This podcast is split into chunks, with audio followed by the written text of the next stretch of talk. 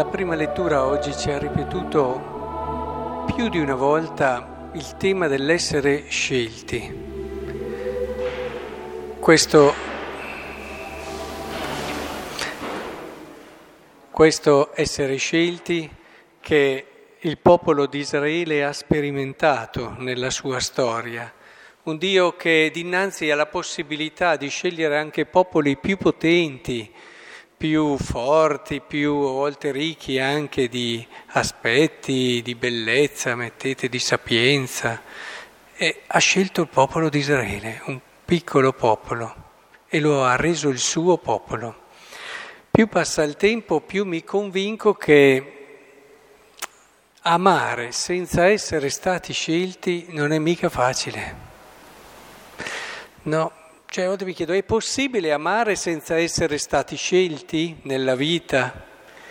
E vi dirò, sul primo momento pensavo che vabbè, ci possono essere altre forme di amore, però l'amore maturo, un amore libero, l'amore che dona in modo gratuito, senza una scelta difficilmente può essere in una persona, perché quando ci si sente scelti che nel nostro cuore eh, si aprono, anche perché è fatto per questo, è sensibilissimo il nostro cuore all'essere scelti. Quando trovate persone che dicono ah io faccio senza, è semplicemente perché hanno irrigidito quella parte, magari sono più sensibili di altri, hanno irrigidito questa parte e, e pensano di loro poter fare senza, ma poi alla fine vi accorgete che quello che fanno dopo risente di questa mancanza, di questo irrigidimento, lo si vede nelle forme, nel come amano, lo si vede perché alla fine cercano un contraccambio, una ricompensa anche sottile, anche solo interiore,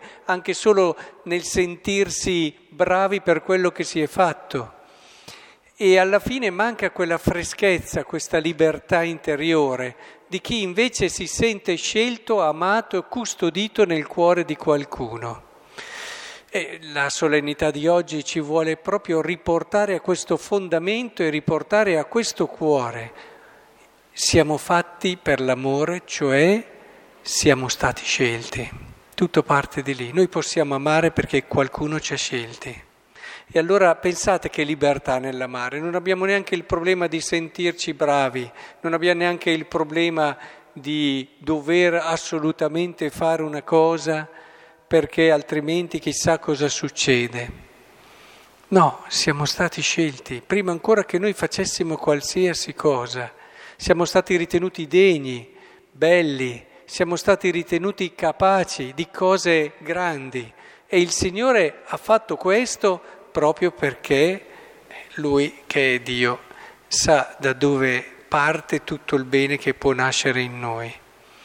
Ora, visto che ricordiamo anche un matrimonio oggi, c'è forse una scelta appunto più grande di quella del matrimonio, proprio una scelta d'amore. Il matrimonio è diverso da, dall'amore che si fa verso un fratello che ha bisogno, verso una necessità. Questa carità che è grande ed è bella, però manca di questo aspetto dell'elezione, cioè della scelta. E la scelta è propria del matrimonio, delle scelte di questo tipo, e quella dell'amicizia anche. Anche nell'amicizia c'è questa elezione.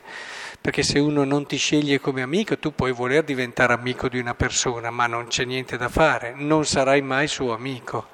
Quindi i due sposi ci ricordano che tutta la loro forza, tutta la loro possibilità d'amare, tutta la loro energia nel dono nasce dall'essere stati scelti, dal fatto che una persona ha deciso dinanzi a tutto quell'universo di persone che aveva davanti e possibilità che aveva di scegliere proprio lei.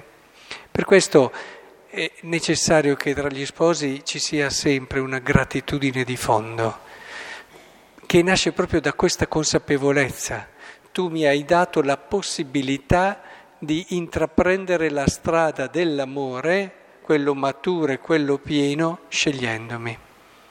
E in effetti il matrimonio è l'inizio di questo bellissimo cammino e percorso e l'inizio deriva proprio da un dono, da un dono che l'altro mi fa.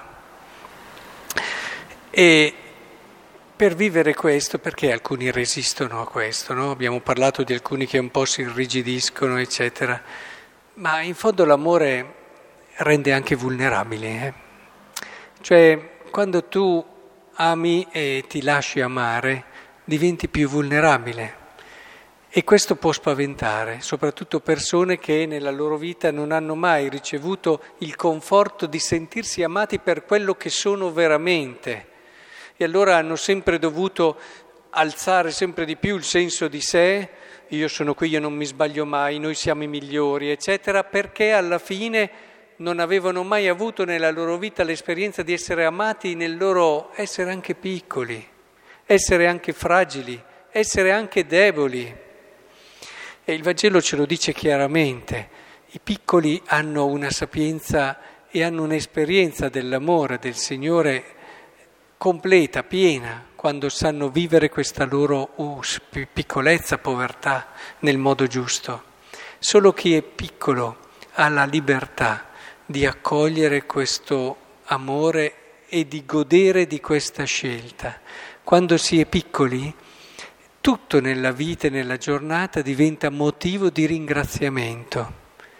E invece quante volte si insinua la pretesa, si insinua ma perché è proprio l'essere semplici che fa sì che tutto quello che ti arriva non ti è dovuto, quando invece uno eh, comincia a pretendere, comincia qui, comincia là, ecco che tutto diventa molto più pesante nella vita matrimoniale, poi eh, lo ripeto spesso, è uno degli indizi che probabilmente si è perso eh, il collegamento con la sorgente iniziale dell'amore, il tempo, le fatiche, le difficoltà ci hanno chiuso e allora ecco la pretesa, ecco perché tu non hai fatto, perché io ho fatto tanto e tu poi rimaniamo semplici, rimaniamo piccoli. Allora, come dicevamo in questi giorni, anche con gli altri brani di Vangelo, ci accorgeremo che la quando facciamo una cosa non sa la sinistra quello che fa la destra, ci dimentichiamo perché siamo semplici, perché gioiamo della bellezza dell'amore, del rendere felici le persone, nel caso del matrimonio l'altro. E, e in questo essere piccoli allora tutto, tutto quello che ci è dato è un di più. Che bello vivere in questa sapienza, perché tutto parte di lì. Allora vedrete che se saremo perseveranti, ci accorgeremo che la santità non è poi una cosa così lontana, anzi magari ci entreremo anche nella santità senza accorgercene per certi versi. Ci ritroveremo santi perché ci siamo resi conto che qualcuno ci ha amato, non penseremo più ai nostri meriti, ma penseremo alla gioia di essere uniti a colui che ci ha scelti prima di ogni altra cosa.